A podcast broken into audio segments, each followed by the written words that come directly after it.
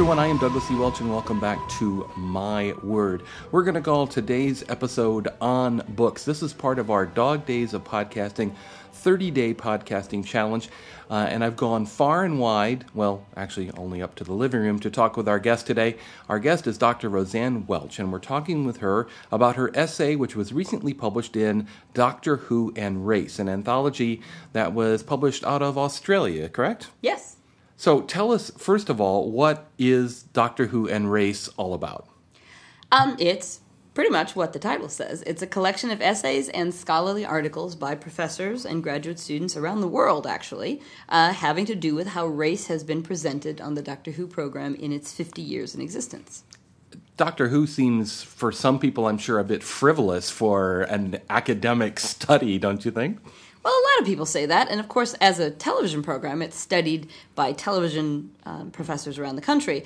But I found out through being involved in this project that there are a lot of people who look at it in many other ways. The woman who edited this book and who put the concept together is a professor named Lindy Orthia out of Australia, actually. Um, she's at the Australian National Centre for the Public Awareness of Science. Um, and she had been writing about how science is represented on the program and how children or other audience members come to get involved in science through the program. And so it made her, you know, study the show more. And eventually her brain turned toward what she was seeing as a viewer in terms of how race was represented.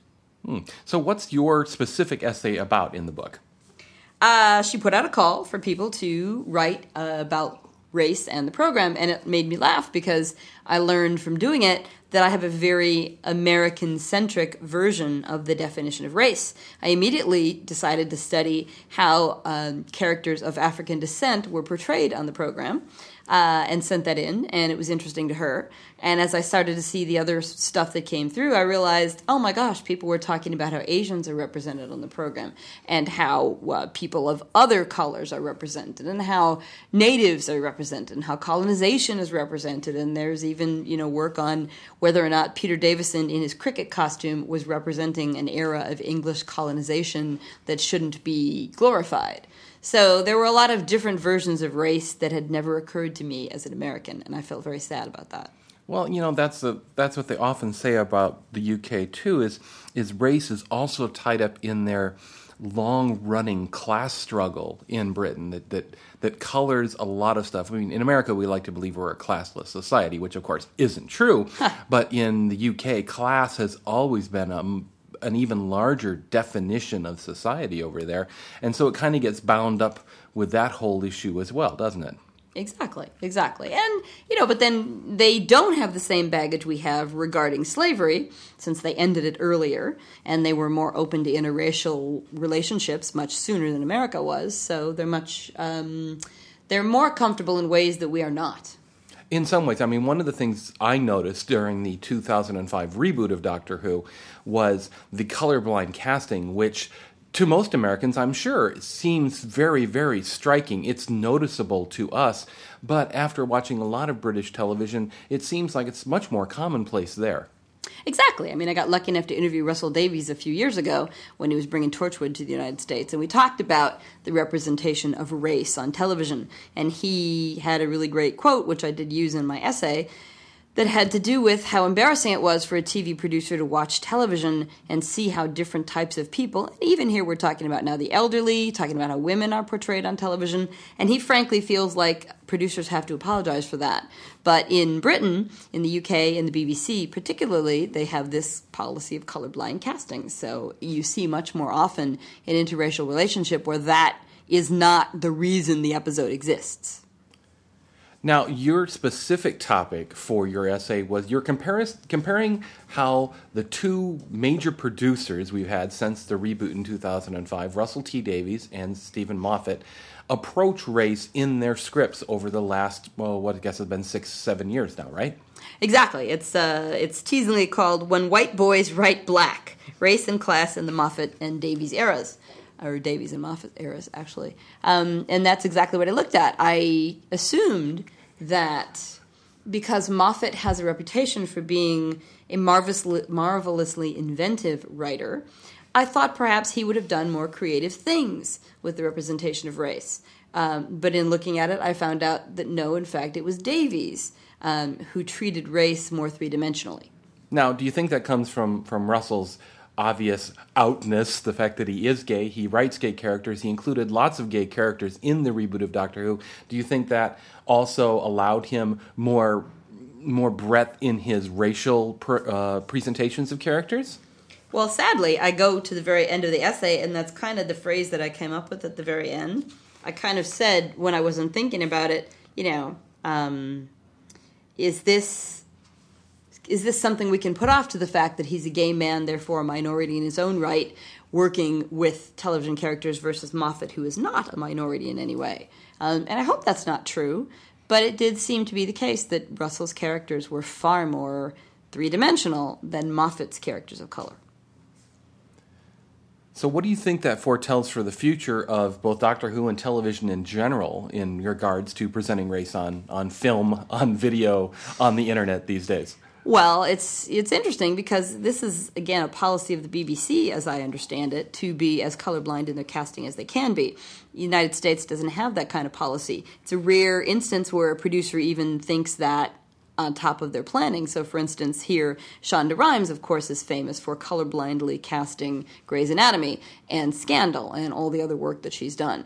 Um, but not everybody's jumping on that bandwagon. So, with only one or two shows doing it, it's not a trend of any kind, even though it needs to be. They stand out by their very uniqueness, then. Exactly. So there's also something else special about this collection of essays, this book, Doctor Who and Race. Can you explain a little bit about that?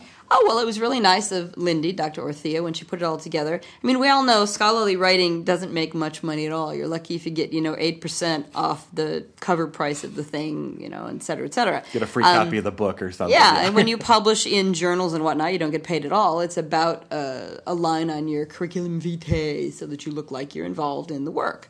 Um, so there wasn't any expectation of doing this for money. So then the question is, but what happens to that small amount of profits? And Lindy could easily have kept the money for herself, all giant amounts of it. Uh, but she decided that she wanted to take an option that publishers offer, which is to give the money to charity. So she threw it out to all the contributors uh, to see if any interesting charities popped up. She had her own choice which is in the end she picked her own choice and one other that came up from the group and then we all voted on them exactly. Um, hers was avert which is a charity in the uk that works on um, hiv aids awareness and cures and such. And then from the group of course somebody tongue-in-cheekly recommended but also honestly it's a good charity um, medicine without frontiers. Uh, and so that those are the two groups that are getting the profits from the book well, that's a great way of, of, of kind of sharing the wealth uh, of a book you're doing about race in itself and finding a couple good charities to present that out to. Uh, how many other essays are there in the book overall? There's 22 total essays in the book, um, all by different people from around the world again, which is, I think, what was the really fun part of it. We each had to learn about writing for an audience that isn't necessarily the one we're used to writing for.